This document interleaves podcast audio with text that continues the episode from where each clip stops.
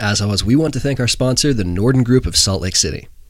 Why do portfolios of large institutions, endowments, and pensions look so different than the portfolios of high net worth individuals and families? The philosophy at the Norden Group is that you should invest your portfolio like an institution. This approach leads to complete transparency. Some key questions to ask yourself What do I really own? How much am I paying in fees? What costs am I paying that are not disclosed? Would I be better off in a low cost index fund? At the Norden Group, we conduct what is called a portfolio audit, which can help reveal these and other important details. Call us to set up your appointment. Investment advisor services offered through Townsquare Capital LLC, an SEC registered investment advisor. SEC registration does not constitute an endorsement of the firm by the Commission, nor does it indicate that the advisor has attained a particular level of skill or ability. Townsquare is not affiliated with any other named entity.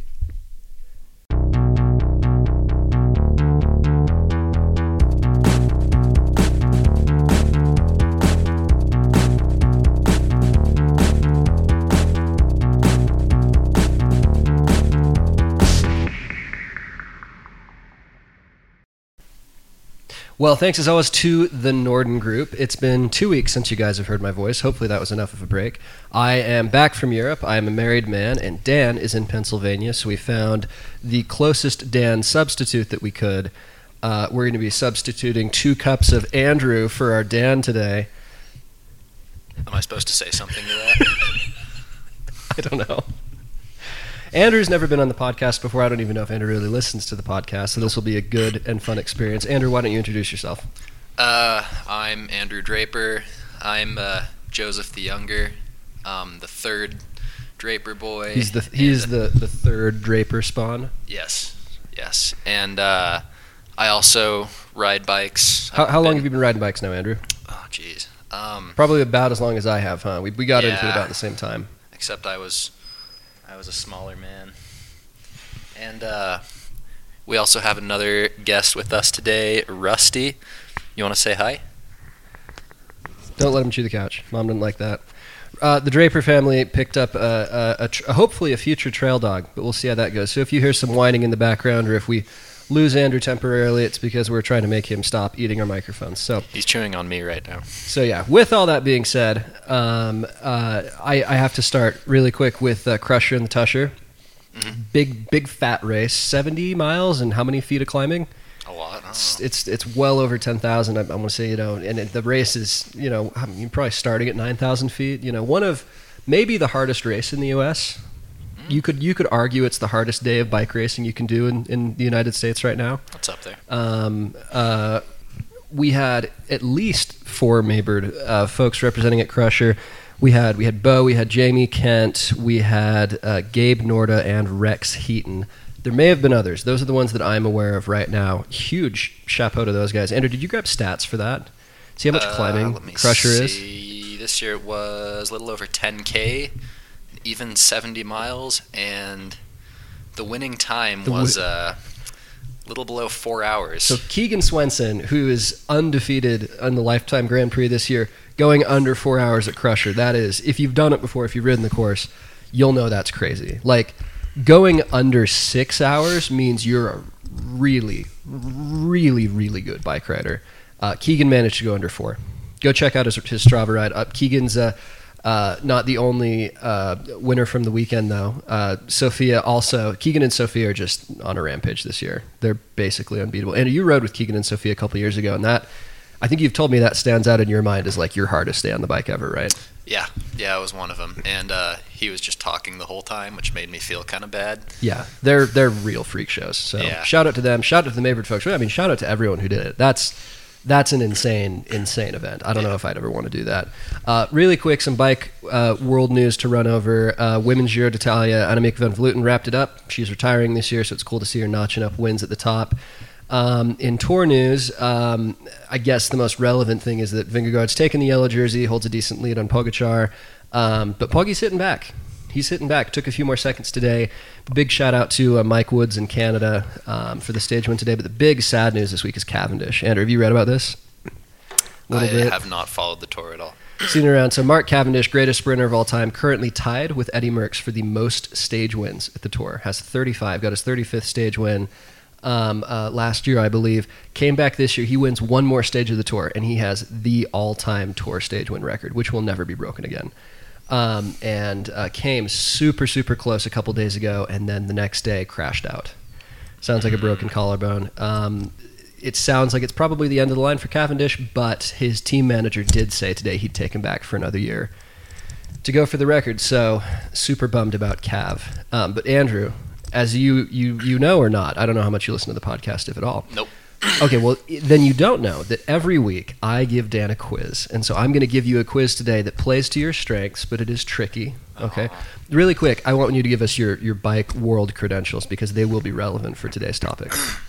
I've uh, worked um, for a little while at Contender Bicycles in Salt Lake City. Um, spent uh, spent some time in sales, and I am currently service riding. So uh, every time a bike comes in broken, I know which bikes come in broken.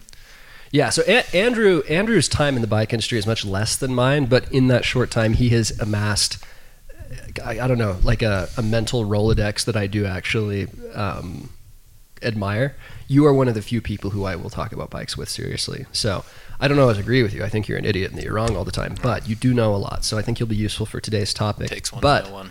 well, there you go.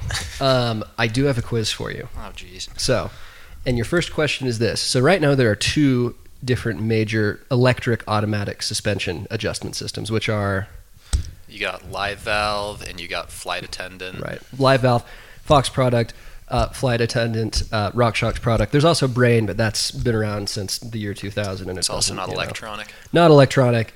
Um, but those two are not the first electronic suspension lockout pro- um, uh, product. Back in 2007, RockShox began development on an automatically locking suspension system that debuted in 2012 with only one brand, and to my knowledge, on only one bike. What brand? I actually don't know. 2012. I remember reading a mountain bike action article about this. Take, take, do you want to take a guess? Then I should probably know. Um, Hmm, it's French. that's not helpful. Not really, no. This is a bike brand we did not get in the United States. This was a Euro only product. Yeah. You- No- no you- clue. no, clue. So LaPierre, back Lapierre, in really? 2012, you could buy a LaPierre that had basically an extremely rudimentary version of Live Valve. It's kind of cool. Interesting stuff. Yeah, didn't do very well. I don't think anybody ever bought it, but uh, it was around. Here's another one for you. Uh, Envy has provided Tadej Pogacar with an as of yet unreleased product that is currently on his bike at the tour. What is it? I would know if I watched the tour. Let me see if I can pull up pictures on Instagram. Think, think, think. I'll give you a hint. It's not wheels. His team is is totally Envy sponsored right now, so his bike is going to be covered in Envy bits. You you pulling up a bike picture? I am because I haven't been watching the tour at all. Um, I know you've taken great pains to tell everyone several times. Is that a one piece bar stem? Yes, it is. Yeah, a one piece bar stem, which Envy has not done. Um, they've done cockpit stuff for a long, long time, but um, to my knowledge, am I wrong? You ever look closer at uh, some of Cannondale Factory's pictures? Oh, interesting. For the mountain bike, I guess they have done a mountain bike one piece bar stem they before, haven't huh? sold it ever, but But they have done it. it's it's out there. Can But you I, buy I Think it? so I, don't- I haven't seen anywhere too. Interesting. What are your thoughts on one piece bar stems? One piece bar stems. if I were, if I never had to pay MSRP for my bike parts, Okay. and there was a one piece bar stem that was designed for me perfectly for the geometry I'd prefer. That would be really cool, and I would love it. So fit and geometry wise, as long as it was the perfect size, you'd like it. Exactly. But the practical problem is, if you're not the perfect size, you're kind of locked into your stem length at least. yeah, no um, adjustability, no. and you can't like adjust to like the like you can't twist your bars either to adjust like you know kind of where the sweeps meeting your hands and stuff um, As a cyclist who also enjoys snowboarding, I frequently find myself tweaking my fit due Yeah. to wrist injuries and shoulder injuries. Um, so it's nice to just be able to. so you're you're not in a Yeah. rush to have one piece bar stems on your bikes Not really, no. Not really. On a road bike, I get it though. i've also found that like the stiffness can be a little a little overkill i don't think i'd want it may- maybe on a road bike like you said Yeah. on a mountain bike i'm a, uh, i'm a little I'm, I'm a little weary of that but It looks cool. It is out there. And the final question for you is Red Bull is developing a new aero bike with which brand? Don't know. you carry this brand at Contender. Is it- I should say it's really this brand developing it with Red Bull, but the hook's better if I say Red Bull is developing a new bike. It's an Aero road bike. is it BMC? It is BMC, Oh, yeah. nice. So the new time machine, and it looks wild. It's not, you know how BMCs usually kind of have that like industrial straight lines, Yeah, sort yeah. of. It's kind of curvy, Curvy BMC. a slightly curvy BMC, yeah. Unheard of. It's it's a weird look, but um, uh, should be pretty good. Ben O'Connor is riding it with uh, Azure Desire at the Tour. Um, it looks interesting. You should pull up pictures, but um, but yeah, that's pretty good, Andrew. So I'll give you I'll give you two uh, two out of three, 66.6 percent correct. Yeah, I didn't Um, know anything about the first one at all. Interesting though. Yeah. I wonder if anybody like bought that and then just like never had support for it like ever. Supposedly it was pretty decent. Like, you know, Bike Radar did a review on it where they said it was pretty okay. So yeah. Um, today's topic though is biking and it's one that I'm glad I'm doing with you and not Dan. Because Dan, bless his heart, only cares about the parts of cycling that matter, and you and I are a little more tuned in to the, the parts of cycling that are fun, which is spending money, right? Yes. Um, and there are a few times every year where people will come to me and they'll say, "Oh, Joe, what bike should I buy? I'm ready for a new bike, Joe." And it's usually at the beginning of the season when the trails start to dry. And then there's another rush kind of throughout the Nike season because what happens is the really dedicated riders are researching bikes all winter. When the trails start to dry, like, oh, "Okay, time to go get the new bike." And then there's some other riders who are like maybe did the first half of the season on their old bike or didn't get into biking until the Nike season started anyway and they're realizing that their bike from last year isn't going to cut it or they just want something new. So around this time of year, I, I also kind of get a rush of people hitting me up and saying, Joe, what bike should I buy? And that's a question that I kind of like, like when people ask you that question, it's sort of a tricky one, Yes. right? Because yes. what, what is the answer to what bike should I buy? It depends. It depends, right? It depends on a million different things. Um, and it used to be, if you go back 10 years to when we got into this in 2013, 2014, if you said, hey, I want a cross country bike, you went to the local bike shop and bought an Epic, a Spark, or a Scalpel. Yeah. And uh, like, that's all she wrote. Like, what else were people even riding back then?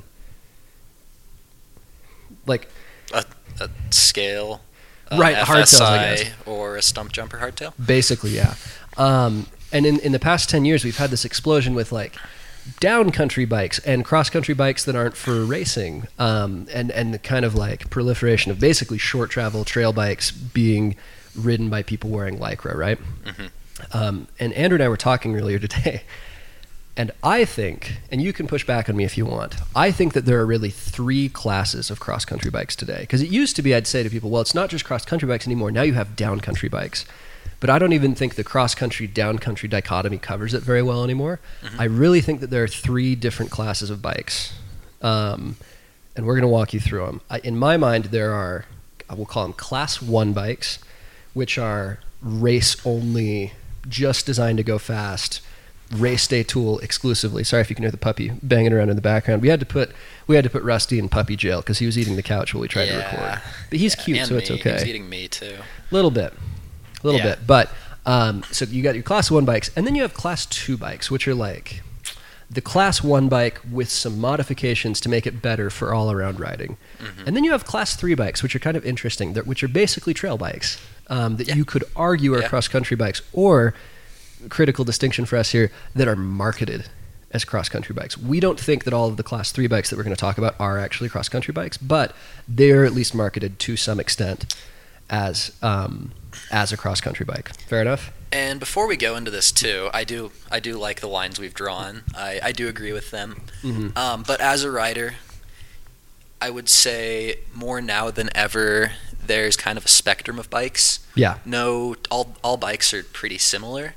Um, but the first item of business for you as a purchaser would be to decide what you want your bike to do. Yeah, because that's where people Um, always get stuck. They're like, "What bike should I buy?" And I'm like, "I don't know. Exactly. How do you ride? Exactly. Like, are you are you like like we we call it like Tate Larkin? Like Yes. just racer, racer, racer, race, race, race. Everything is about going as fast as possible on race day. Or are you like most Nike dads, where you aren't racing, but you're riding with kids on cross country bikes who are really so you, like you need a bike that's fast, but you don't need a race bike. And Yes. there might be a degree of versatility that you want to get out of a bike that you're not going to get out of like the raciest epic that you can go buy, right? Yes. So how would you say, Andrew, in the bike shop, when most people come in, or I'll, I'll say like in my experience, I always kind of believed when I was working for Backcountry, selling high-end bikes to people, I kind of believe that like most people hitting me up for mountain bikes probably should have been riding cross country bikes, but very few of them were asking for cross country bikes. Is that fair? That has been a trend that I noticed when I very first started in the bike industry that has been getting better. It's lately. been getting better, but I, as someone who's coached a lot of Nike teams and private teams, I see a lot of young racers walk into a bike shop and be sold a bike that can do quote unquote everything. a bike that does everything right. yes. because as long as it's not an like a true downhill bike, you can climb any hill on any bike, right? Yes. And that's why yes. so many people walk into a shop, you know, and say, "Hey, I'm going to get into mountain biking and I'm going to do Nike," and then someone sells them a Nomad, Yes. right? Or like it an can go up SB150. hills. Yes. Right, and it's true. It can go up hills and it can go down hills. Oh, it can go down. it can go hills, yeah. down hills that a cross country bike really kind of can't. So like it is more more versatile, Mm-hmm. right? But that would- like does that bug you as much as it bugs me? Like Yes. that trend, that tendency for bike Yes. people to do that. And I think too, as more people have kind of gotten into biking and bought their bike in 2020, Right. um, during COVID, and they were Right. sold that all mountain bike, they're kind of realizing Ooh, this bike can go uphill, but but not it's- very well. and I can't really hit this bike's full potential on the downhill. And Right. there is definitely a trend towards. I would say the average rider should probably be looking at a bike that we label as a cross country bike. And not only that, I kind of think that they should be looking at a bike that we would call a class two cross country bike. And that's Yeah. I totally wanted to save that for later in the episode, but like when we were looking at it, like these these class three bikes that we're talking about, right? Like I don't think that most people, like ninety five percent of mountain bikers, really have the skill to get enough out of that. Um, is that? Do you think I'm being too harsh there? No, I honestly, as someone who has been riding a bike for the majority of the time I've been able to walk, I personally can't really. I can't justify a bike with more than 130 millimeters of travel. So let me say something, and I promise this is the only time you'll ever hear me compliment Andrew because I think he's an egomaniac. Yes. Um, Andrew's an extremely good bike rider. Like he really does have my respect as a bike rider. His judgment's poor, yes. and you're going to die in a hideous accident someday. But you're a very good bike rider. And like just to repeat, you don't really think you could get much, or you could really justify a bike with m- 140, 150, 160, 70, 80 No, yeah. miles of travel. Like a lot of people are riding, right? Because yes. how many times do you go to Corner Canyon or even PCMR and see that like the average person is on a bike with like 150 miles of travel? yeah. Like, that's not. I don't You think don't- that's a mischaracterization of reality. Or Like you they're see, everybody's riding bikes where they're just so outgunned for everything, right? Like Yes. they have they're they're they're showing up to a knife fight with like a knife fight with a tank, right? Yes. Yes. And it's like you'd think that'd be fun. I actually think that is less fun. I kind of think I think I would rather underbike than overbike, but that maybe puts me in the minority. Yeah, yeah. I and transitioning into more specifics and more where those lines are drawn. Um, little background: I have recently sold my Cannondale scalpel, Okay. That Pre- I was- previous gen, so like previous generation, seventy yes. degree head to bangle, all out cross country bike. Yes, and riding that bike, I raced national level races frequently. Um, that bike was perfect for probably ninety percent of the riding I do. Still. Yeah. Like, I, I cur- I just purchased another bike that is going to be a little better for hold off on telling about that bike Yes. really quick. I, I will- want you I to will. run over Yes. because that bike is really interesting and it informs today's discussion. yes. Um, run over the trail locations around here where you were outgunned on your scalpel. So the trail locations where I was outgunned on my scalpel generally aren't even rideable until July or so. So we're talking like Honeycomb Canyon. Honeycomb Canyon, I was very outgunned on my scalpel. Silver Fork Canyon, I was outgunned on my scalpel. Okay. Um, What what at PCMR were you outgunned on? I mean, my current bike's a little better on Moose House. But you could you could still do Moose House. Could you do Moose House comfortably on the scalpel? Yeah, with a dropper post. Yeah. So with the dropper, and you had an 80 mil dropper on there too, I should say. Yes. 80 mil dropper on your scalpel. Granted, you're a very good rider. I don't think most riders are going to be this way, but um, pretty much anything at PCMR, I guess Deer Valley, like what at Deer Valley would you struggle on the scalpel? I did every trail at Deer Valley. Okay. up any part of Fire Swamp, any part of NCS, any any of the above and cleaned everything on my scalpel. But There maybe were it a was few trails. uncomfortable. NCS, I wish I had like 10 more millimeters Okay. in the chunky parts. Um, Right.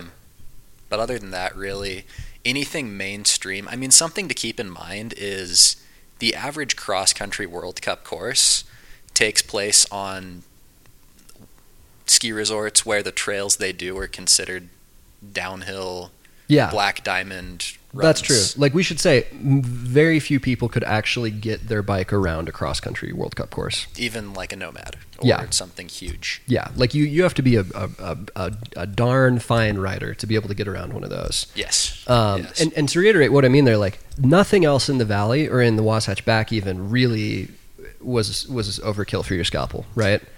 I uh, an interesting quote. Um, Drew Free, one of our coaches and Yes. long time local semi professionals and professionals. Yeah. Um, Absolute legend. absolute legend. He uh, he told me that um, he doesn't think that anyone needs anything more than 130 millimeters on their bike north of I-70.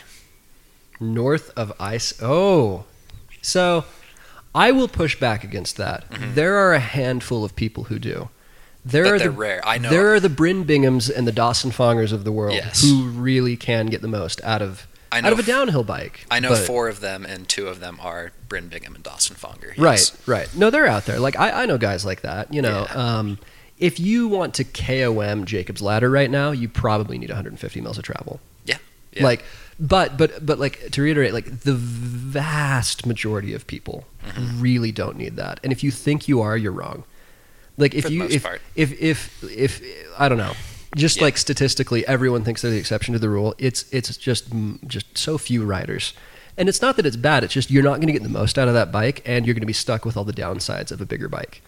You know. Um, so with that in mind, we we split cross country bikes into three different categories. Cl- well, We we call them class one, class two, and class three. And I think this I like this distinction more than cross country or downhill. And a lot of brands will even say, "Here's the XC build, here's the TR build, or the the trail build, or the LT build, or whatever." Yeah. Um, and what we kind of found is depending on the brand, some brands, LT Trail Gnarly Build was really more conservative and more uh, cross country oriented than a lot of brands' pure XC offering. So we, we this is kind of we hope it's more objective. And like Andrew said, I think all bikes exist on what I like to call the speedy sendy spectrum, right? Where like on one end you have like a 2015 S Works Epic that had a 72 degree head tube angle and 100 mils of travel and 700 mil bars, and on the other end you've got a Santa Cruz V10, right? Like a, a true like downhill bike. And then even within cross country, like I can tell you the bounds of our discussion today. On one end is the new specialized Epic World Cup, and on the other is this the Yeti SB 120. Uh, preemptively, we are just discussing full suspensions today. Oh yeah, we should note hardtails are hardtails, Hardtails are hard. Like- I mean, there there is a hardtail spectrum. right? Your Santa Cruz Chameleon is not your Cervelo ZHT5. But I think the the hardtails that are marketed as cross country race bikes are so similar. Like Yeah. buy whichever one's the best deal. Buy whichever one weighs the least. I mean like Looks the there is prettiest. a geometry difference between them. Like some are getting slacker than others. Mm-hmm. You know, decide how slack you want your hardtail to be and buy it. Yeah. It's not it's not complicated. It's- yeah. Um, so we're leaving hardtails out of the discussion. But I mean like would you well I don't know, would you say are there hardtails that are sendier than some full suspensions? Within the cross country talking cross country currently marketed manufactured. World Cup hardtails that are sendier than some cross country marketed World Cup full suspensions. You know, I would argue that. Like which ones? Because I'm having, I, I want to say that's probably true, but then I'm kind of having a hard time really. Like what's this, what's the slackest of the World Cup marketed cross country That would bikes? probably be the Scalpel HT. Yeah, probably. Huh? So Scalpel HT, And I would, if I were to have to pick between that and something like the more commonly seen Niner Niner Jet Rocket, you mean? Rocket. My bad. That, they but all look the same. even still, I bet the Rocket's still faster downhill. That's tough. it's probably se- but i don't know and we should say really quick that like the way we just determine this isn't just travel because andrew and i both agree geometry is more important than travel Yes. is that right like Yes. I'm, I'm i'm characterizing your opinion correctly yes. why do you think that's the case So, if you want to discuss how sendy a bike is, of course, there are multiple things to consider. Um, when descending, obviously travel is huge. A bike with 20 millimeters of travel is a gravel bike that will Right. be able to handle most pebbles and most bumps on the road. Yeah. Feel better going off a curb, but like Exactly. not much more than that. Exactly. Beyond that, a lot of descending is your cornering.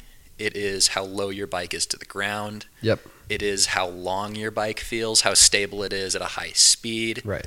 Um, there is kind of a point where travel mostly influences how big of a hit you can do. Right. So we will talk more about my bike, but my bike, I'm personally not a rider who does super big jumps or super big drops. Right. I'm not too gravity oriented, Right. but I'm still a rider who does some really hard charging and some very rocky and technical stuff. Some steep stuff to the Very extent that steep we have it stuff. in Utah. Yeah. Very like the steepest stuff I can find. So really quick, Andrew, in- introduce us to your bike because it's it's a very unorthodox choice. It would generally be considered stupid. Yes. Yes. Um, I am currently riding the older generation of Santa Cruz Tallboy, Now the the older older so a V3 tall boy. version so, three. We're currently on version five. So think a tall boy that looks a little more like a blur because the new Yes. tall boys kind of look they have like the shocks mounted really low down by the bottom bracket. Mm-hmm. Yours is of the older generation where the shock was mounted uh, underneath the top tube. Yes. So talk to me about your bike a little bit.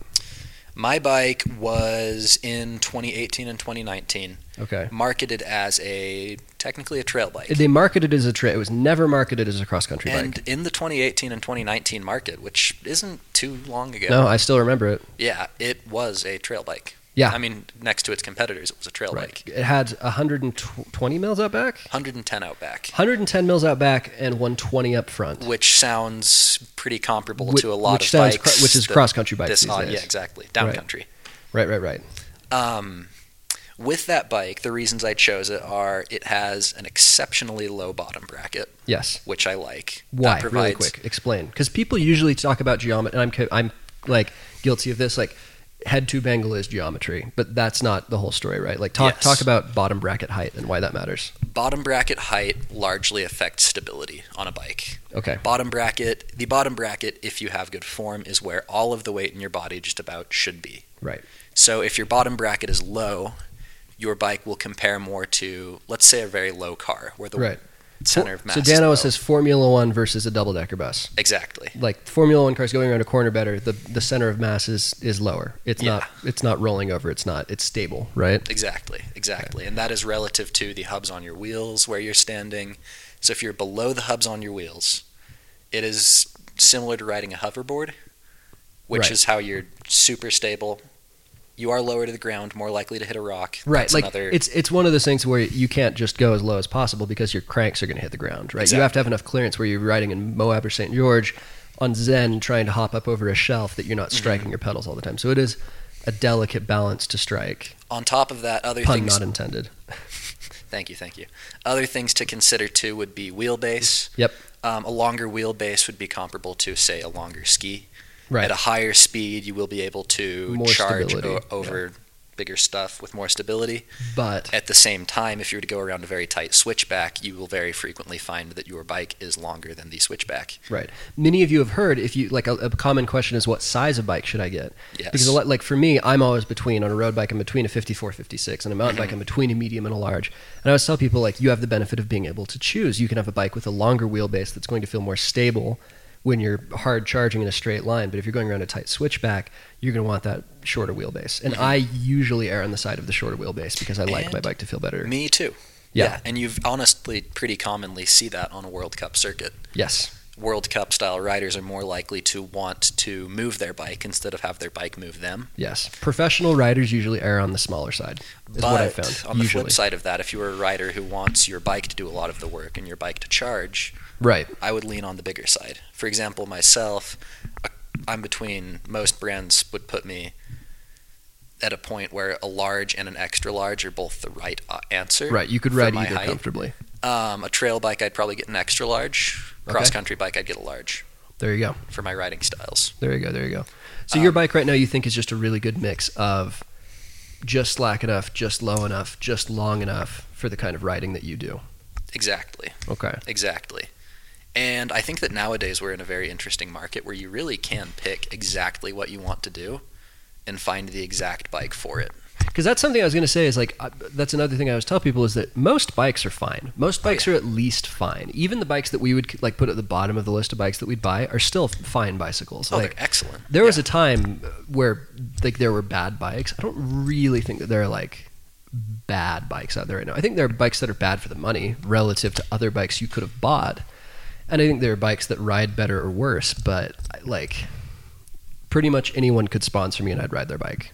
Yeah. Right. Like it, yeah, it's I, I not can make it work. yeah. That said, I don't want the like you shouldn't be ambivalent about what bike you ride. You should do a ton of research because it also bugs me when people just go to the first bike shop they think of and buy the second or third bike that they're shown. Like I think you should do some research. Yes. Um, and you doing the research there, that's a really unorthodox choice, Andrew, because when you bought that bike, it was two generations old. Yeah.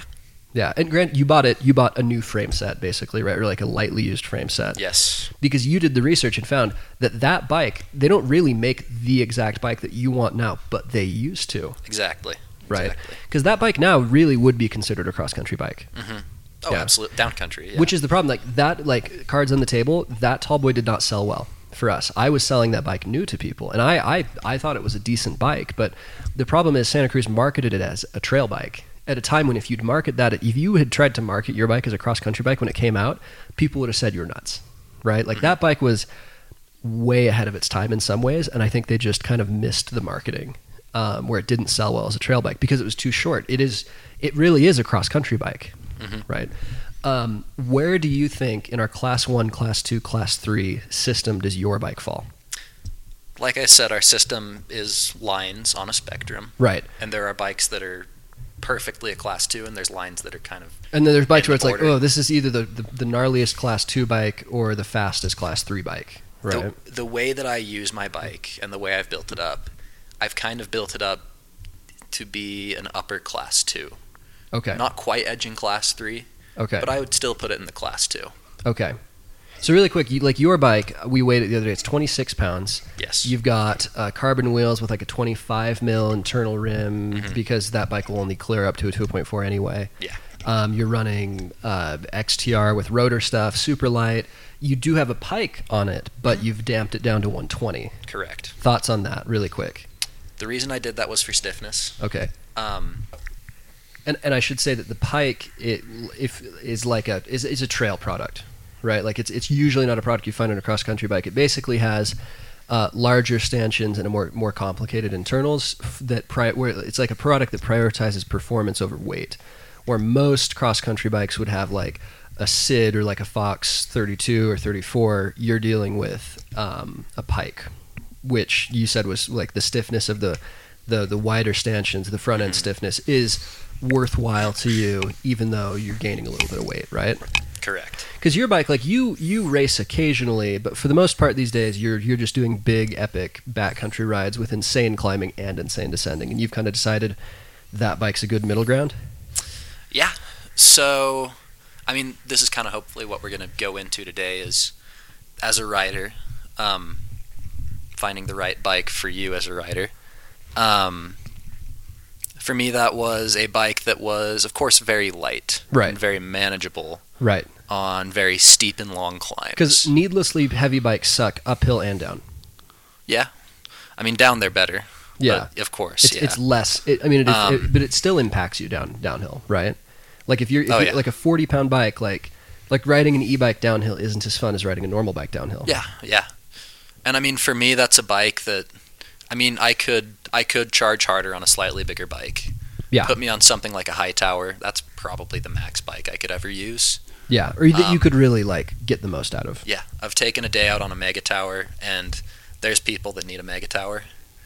And but as someone who's been riding bikes as long as I have, I still don't feel the There's need very to ride few a mega people tower. who really need a mega tower, which Exactly. is like um what 180 mils. was it like one? I think it was like 160. Is it 160 up back and then up to 180 up front or something like it's that? Just big. it's a big old it's monster truck. big of a bike. enduro bike. Yeah. Yeah, but but basically, and the point Andrew and I think are going to try to make here is that the the way to shop for a bike is to really decide what class of bike you need: class one, class two, class three, and then within that. And I'm going to publish something later, like a resource to kind of walk you through it, and I'll, I'll give like a numerical argument for why each bike belongs in each category. Um, uh, you know, like once once you decide which class of bike you need, you can kind of be like, oh, well, these are all the options. I'm going to get whichever one I can get at a good deal, or that like a local shop carries or something. Yeah. Um, and the way that we've decided to class different bikes is by looking at how much travel it has, because that still matters. Most importantly, what geometry it has, and then the other, the third factor that we want to consider is suspension design. So yes. my current bicycle is the uh, is the uh, Specialized Epic Evo, um, that has 115 mils of travel out back, and it should have 120 up front. I'm currently running it at 100 up front. This is kind of an experiment. It, I'll probably go to 120 before too long. I need you to have, I need to have you do that for me, Andrew. But I'm um, on it. um, that bike w- w- with 115 mils of travel out back and 120 up front is is super slack. Like it's it's really slack on top of having the 120 mil fork up front. We still don't want to call it a class three bike, even though a class three bike, like there are probably bikes out there with those travel and geometry numbers that I would consider to be class three. But with the Epic, you have the most simple suspension design. Like it's we, we call it single pivot, right? Yes. really really simple suspension design emphasized for kind of cross country bikes because it's light and simple right where another bike like something from yeti or pivot or santa cruz that has switch infinity or dw link or vpp it has a more sophisticated suspension system that's more emphasizes feel and and, and descending a little more like th- that same bike with the same travel and geometry numbers with a different suspension system could bump up a whole class in my mind so that's something else that we that we consider. Um, um, running through all those, Andrew, travel, geometry, and then um, suspension system. Like, how would you weight those in determining, you know, on the on the speedy, sendy spectrum where a bike falls? So, if we're talking speedy sendy spectrum, of course, there's things we have to consider. For example, um, Evil makes a gravel bike with a 66.6, Right. very funny of them, degree head tube angle. Right. Um, if we're just talking geometry, that is a class 3 bike, just about, Yeah. even though it doesn't have suspension. Right. Um, so, Geometry It's- isn't everything. geometry isn't everything, but I would still generally rank it and suspension design as my two top factors. So let me ask you a hypothetical then. If I have a bike that has, uh, like, le- a hypothetical Yeti has switch infinity suspension and a 65 degree head tube angle, but only 100 mils of travel front and back, that could still be a class three bike for you. It would be a class two. Okay. See, see, this is so we kind of have to Yeah, take it's- they're the all three very amalgamation of the important. three and be like, and, and of course that bike doesn't exist because it wouldn't work very well for anyone. But yes, we weigh, I think we probably weigh geometry the most. I'd say so. and then maybe travel and suspension design are about the same. And I am not not really trying to be contrarian, but I really do believe that travel isn't everything. I would honestly put suspension design over travel. Okay. A- No, that's fair. I could see that argument. a high pivot or switch infinity bike Right. with 115 or 120 millimeters of travel will feel pretty similar to a pretty basic design with 140 or so. Or we'll be like similarly capable. Exactly. Right. I should also throw out um, like if you go back 10 or 15 years ago, you could buy a bike with 150 mils of travel that had like a 71 degree head tube angle. Yes. Right. So in, in, in trying to decide like what bike fits where, Andrew made a really good point where he's like, well, there's a Cannondale from 2001 that and you gave me what was which one- which one was that? It was a Cannondale Profit, I think. Yeah, and what was the how much suspension did it? It was like It, was, it was like a downhill bike. yeah, it was like basically a downhill bike that Yeah. had geometry, the geometry of a cross country bike from like 2015, Yeah. right? And that's just how it went back then. So I really do think travel. I actually, I, I think I'm ready to agree with you on that. I think travel is of the three is the least informative Mm-hmm. in terms of deciding like what kind of bike it is, which is a bummer because that's kind of the shorthand that we use to decide what kind of a bike Yeah. you're dealing with, I right? mean, the market in general, you you bikes are categorize your generally bike by defined the amount of travel. amount of travel they Yeah. have. Exactly. It's very interesting. So, um, like I said, we're I'm working on a resource right now that will break down all of the bikes that you could, all the full suspension cross country big parentheses bikes that you could you could go out and buy. But I want to run through the categories really quick. And for class one bikes, Andrew and I spent the most time on this list because it was the most interesting. And I'm going to run over bikes that are either in their current or previous generation. I don't want to go back two generations because that's just too many bikes. Um, but and and Miles Baker, I know you're listening to this. I know we'll forget something. Okay, this is what Andrew and I came up with brainstorming. I love you, These Miles. are also not in order, so these are still a spectrum, right? Within the class one bikes, there will be like I, I think the new Epic World Cup is the most class one y full yeah, that, suspension that bike. and the super caliber probably. That or yeah. the Super Caliber, and then on the other end, like there are some bikes where we're like, you know, this is a class one bike, but like example we were Like, talking barely. about the SB120 is geometry and travel wise base. It's pretty close to a Trail 429 from Pivot or the current generation Tallboy, right, which are both marketed as trail bikes. However, Yeti markets their SB120 as their premier cross country bike, so we felt bad not including it. So that was the interesting thing is like like Andrew said, basically there are some bikes that by the numbers should fit into this category, but if the brand doesn't market it as a cross country bike, we're not going to treat it like one. and Um, vice versa.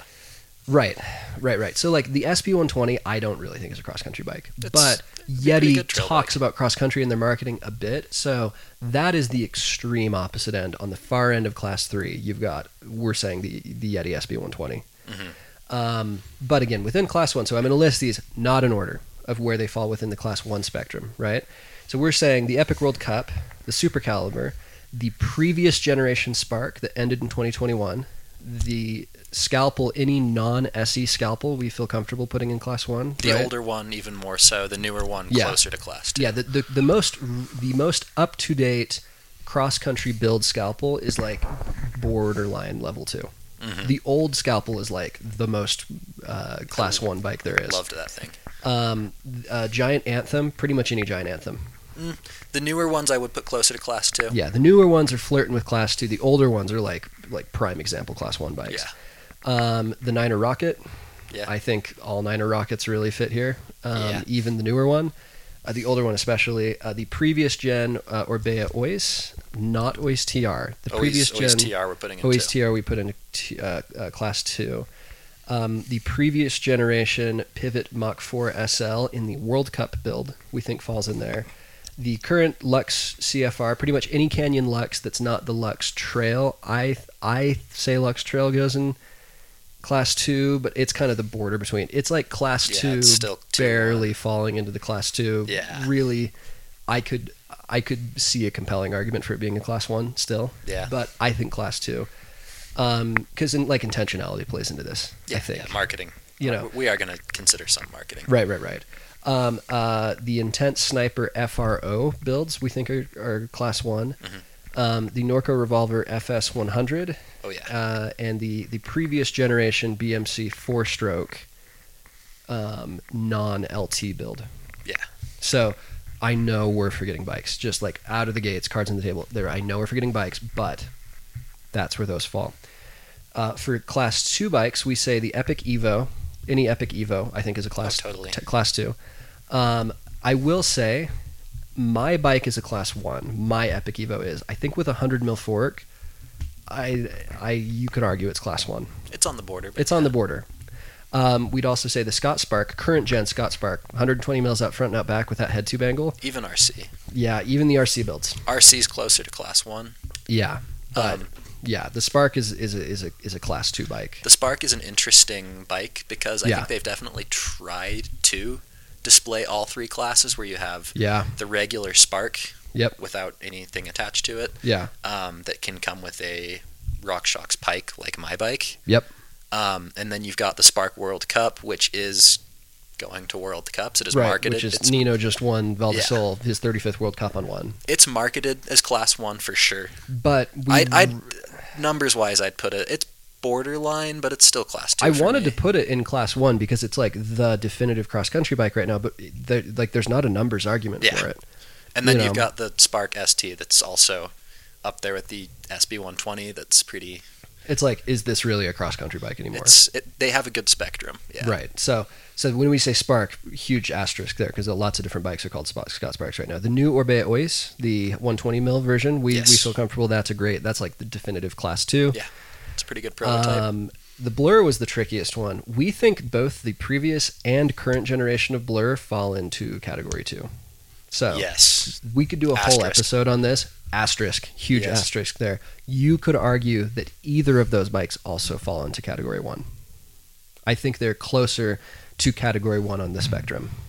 They're That's- in two though. They're in the. they're two umbrella. in two, but I think barely. Um, both of them for different reasons. Because the last one had a more complex suspension design, but maybe slightly more conservative geometry. So like depending on how we weight different things, those could fall elsewhere. But we're like I'm, I'm I feel like I'm covering my butt way too much on all of these.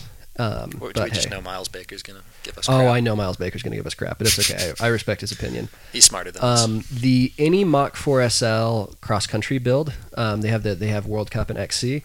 The new Mach 4 SL is even sendier than the old one, but any of those I think fall into cat two, into uh, class two.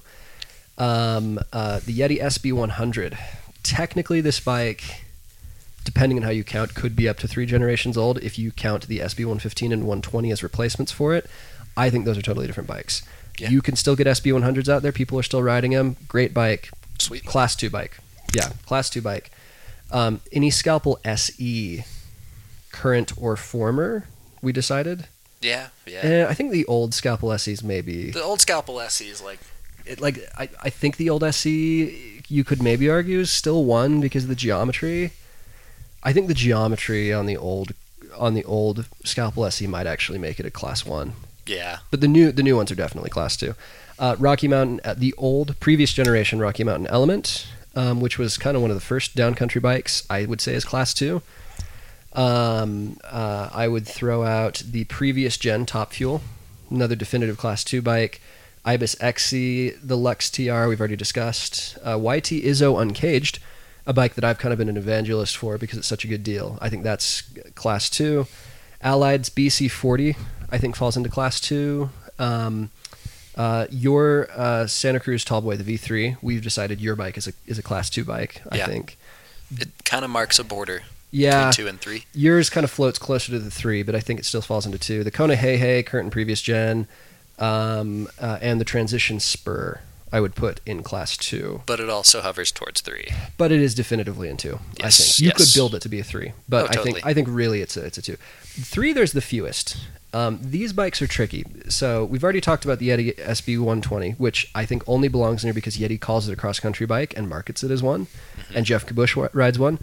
Excellent bike. I have no bad things to say about it, but I just I really think we've got to the point where it's not a cross country bike anymore. I would It's- I would be deciding between it and current tall boy yeah. and other trail bikes. Exactly is yeah, um, uh, but we just say the the Yeti SB 115 Yes. Mm-hmm. I do think falls into class 3 Um, the normal YT Izzo, Yeah. um, marketed somewhat as a cross country bike, I would say that is um, that's a class three. Um, Nuke Proof Reactor ST, kind of a left field option, but that is another one that like they basically take their trail bike and they try to make a cross country version of it Mm-hmm. with the ST build. I would say that, and then of course there are some Scott Spark builds. oh, the STs the- are absolutely the STs float towards the SB 120. So yeah, those do fall in there too. So it's crazy. There, there's basically you could find a version, you could find a bike called a Scott Spark that fits in all three classes. Huh. Yeah. Interesting. Kind of cool. Um, so those being out there, and, and don't worry, don't panic. I am going to make a written resource that lays all of those out with the numbers and everything. Mhm. But really quick, I want to run over with you, Andrew. Um, who's who's right for the class one bike? Who's right for the class two bike? Who's right for the class three bike? So if you're listening, we want to give our thoughts on where you should fall. So let's start with class one. Who is class one for? so again, this is a spectrum. Right, There's different riders within each class. I mean, you Right. could call call it as many classes as you want. right. There could be ten Um, classes. We're going to do three for simplicity's sake. generally you see you're the most likely to see our class 1 bikes at a world cup Right. they are the usually the shortest travel Yep. steepest geometry Varsity podiums. exactly Yep. they are extremely throwable Yep. and extremely precise but they do require a very talented rider to Yep. get the most out of them Yep.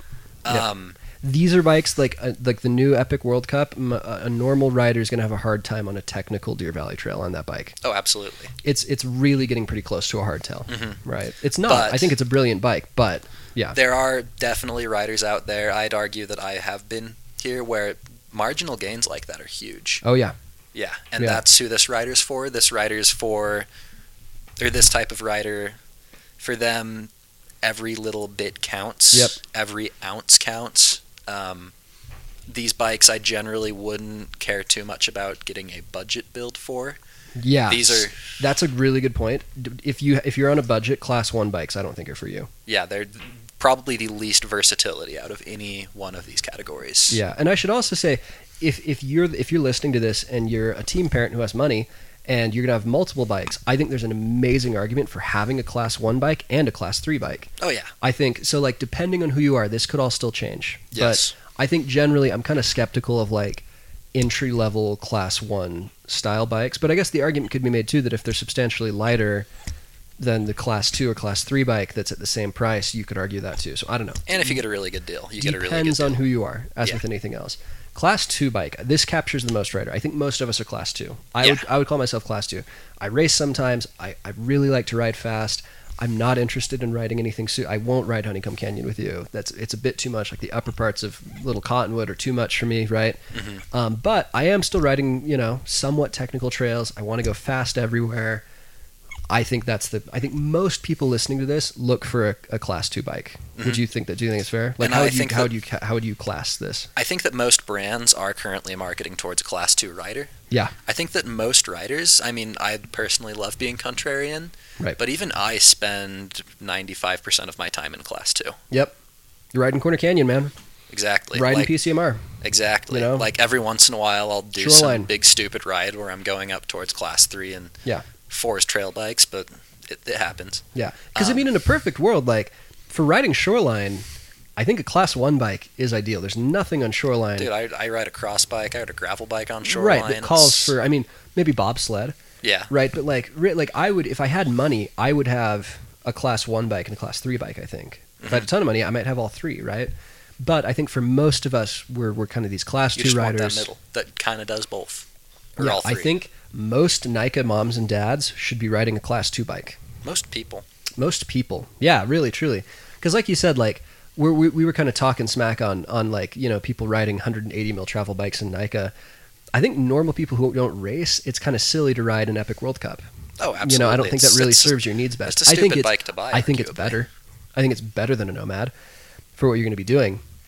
Um, Mhm. But like, yeah, I think I think most of us find, and what that really usually means is take the cross country chassis, put a 120 fork on it, some slightly gnarlier tires, maybe a slightly wider bar. You know, like and if you want to talk trails, Class Two is going to be perfect for your PCMR, your Wasatch Crest, your Solitude, your Snowbird, Yep. your Heber, some parts of Shoreline that are gnarlier, And we your should say- Corner Canyon. are there parts of the crest and even parts of Corner Canyon that would be better on a class three bike? Yes. But they're Are they about most of what you're 5%. riding? No. Really, what Yeah. most of us are riding, Corner Canyon and Shoreline.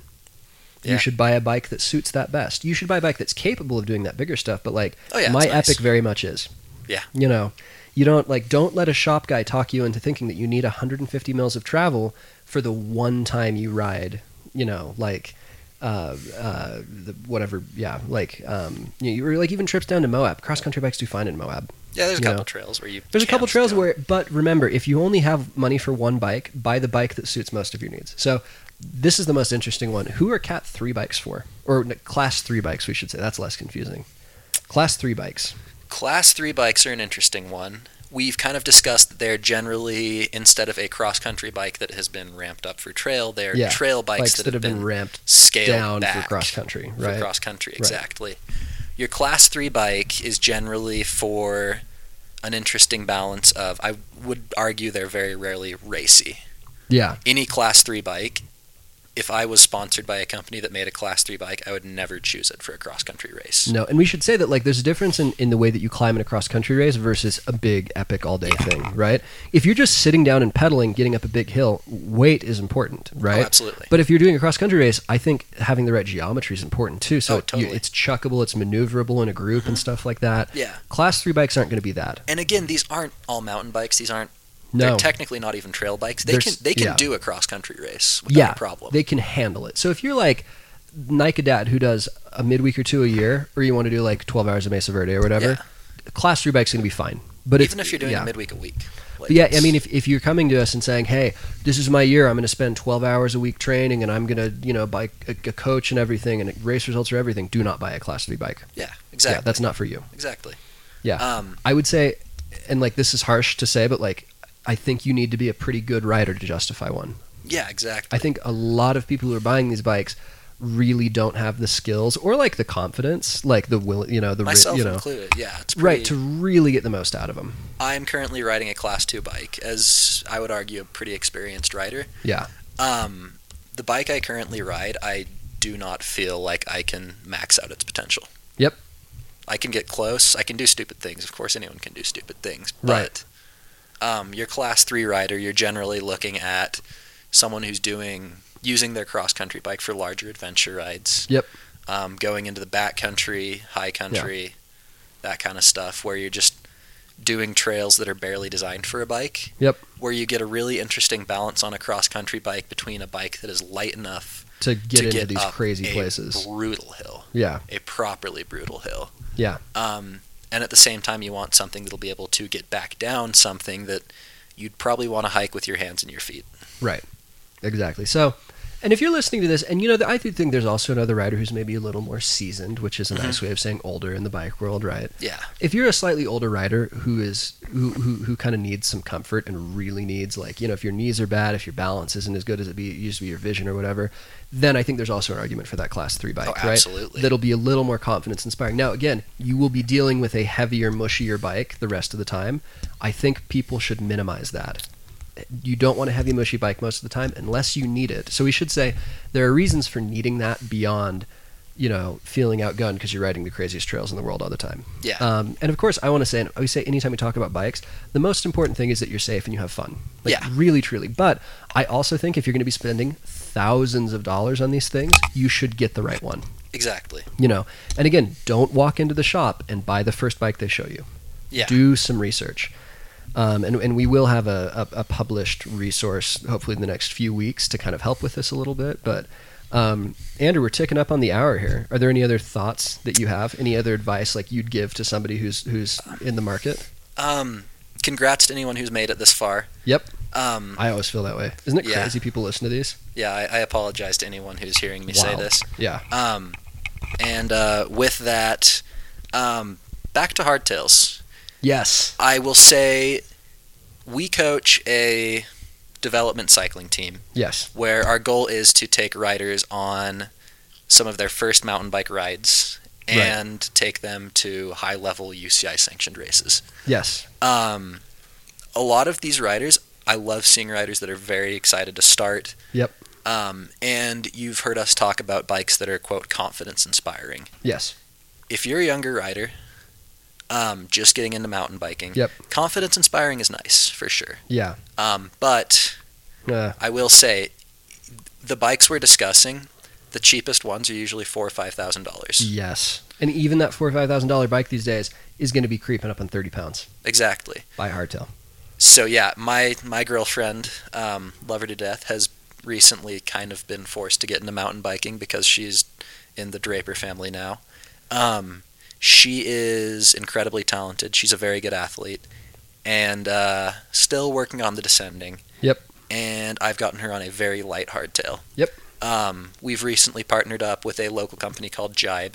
Yep. Love their stuff. Very good stuff. Um, and we got her a bike out the door. I want to say twenty five hundred or so. Yep. That is a pretty comparable weight to my bike. That would MSRP be creeping up on the eight or nine thousand dollar mark.